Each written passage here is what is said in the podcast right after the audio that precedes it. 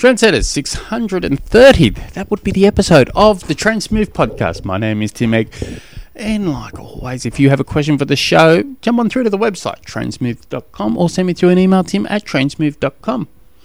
Now, uh, what's been going on in my little world? I'm because I'm batch recording these things. uh, Not a lot's been going on in my little world. My son's been suffering for, um, you know, as I've spoken a few times about him on the podcast. He this is his first proper tri season that he's doing, and he's doing he's doing well. He's got his big race coming up there that he races um, all the best kids in his age group in um oh, geez it's coming up real quick i think in like two weeks time and so we'll get to see because he, he he got his ass handed to him last september. And we were all wondering at the time just just wonder how he's going to go with this. And he's come back saying i'm taking a big step from away from basketball. I'm going to be doing this. I'm going to be doing that. And he's been he's been pretty damn consistent. And we've seen some big improvements in the swim and seen some very big improvements on the bike. Uh, he's not so much on the run.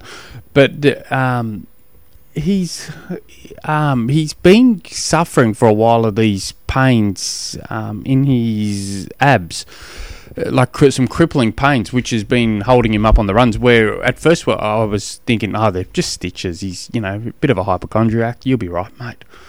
And yes, because but then he'd start having sore abs for two three days after it, for, and uh, and then it will go away for a while and he gets some, be some consistent running in, then it'll come back up.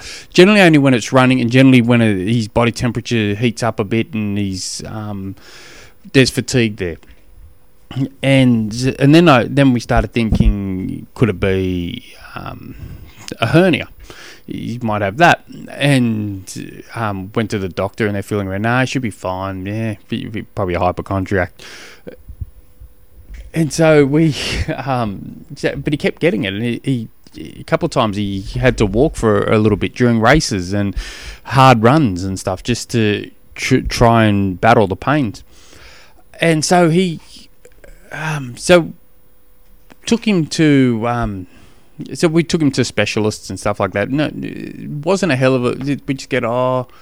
Yeah, no, it could be. You know, we should get an ultrasound. There wasn't really much there, and um, it was wildly disappointing because it was a tricky one.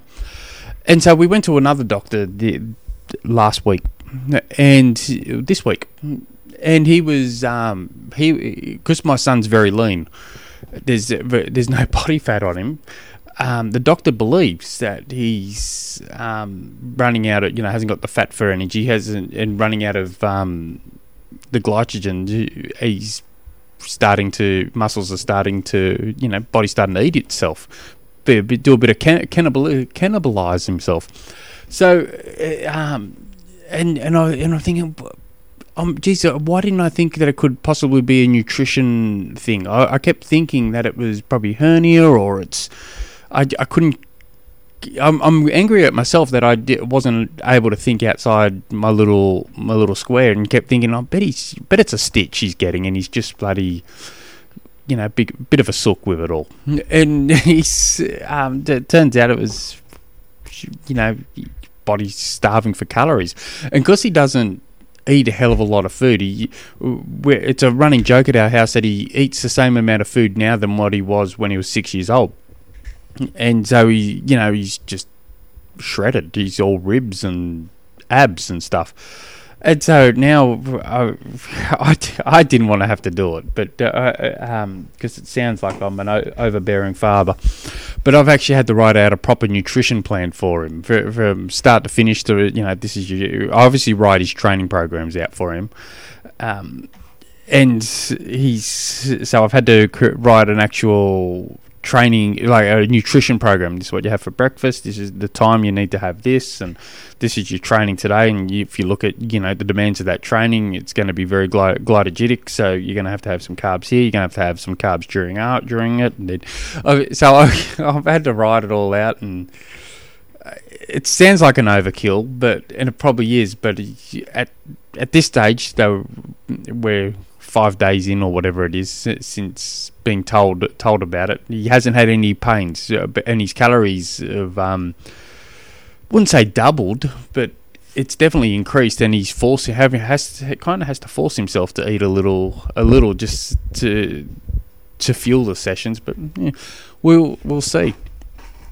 Anyway, today's question comes from Gregory, who uh, sent me through 322 e- uh, questions, and I'm slowly getting through each one of them. So, and if you want to be cool like Gregory, and let's face it, we all should be, send your questions through to tim at trainsmooth.com. Gregory writes, Do you think it is odd that sometimes the times are different on miles throughout your long run, even though the effort feels the same? Um, no, um, I don't. But there's there are a few things. So generally, um, there's so much can manipulate your speed, your pace. Um, it could be wind, it could be um, inclines, declines. Um, you just running along a footpath, and you you're running past a bunch of houses. The driveways go up and down slightly, then and then all of a sudden you got turns, and then um, so you, are dealing with all, all that. You also, um, let's say you've been running on a on a track and it's super flat, and your pace is varying. What does your heart rate do at the same time? Is your heart rate go, staying the same, but the pace going down, or you know, is there a drift there?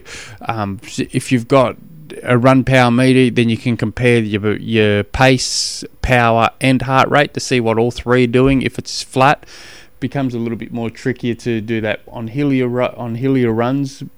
But um, the, but you know, there's programs to tell you the decoupling of it.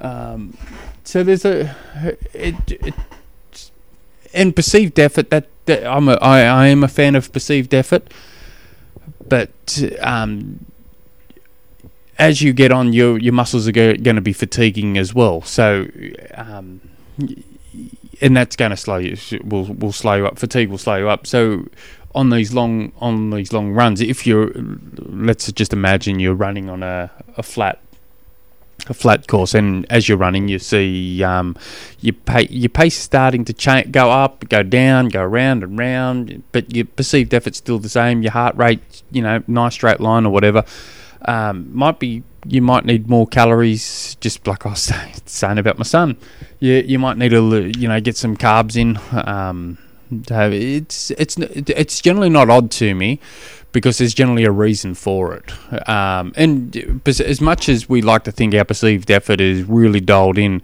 and if you're if you've calibrated your perceived effort really well to heart rate, power, and you can be running and you can look down and you can go, I bet my heart rate's sitting at 150, and you look down, it's got 148, and you go, hell yeah, I'm pretty on it. Uh, it becomes really weird when you think, I bet my heart rate's at 150, and you look down and it's like 168, and you think, gee whiz, it doesn't feel that high. Um, that that that's weird to me, but um, yeah, but anyway, I'm just dribbling. If you guys have any questions at all, jump on through to the website, trainsmooth.com until yeah, the next episode, which will feature another Gregory story. Oh, question. Hero.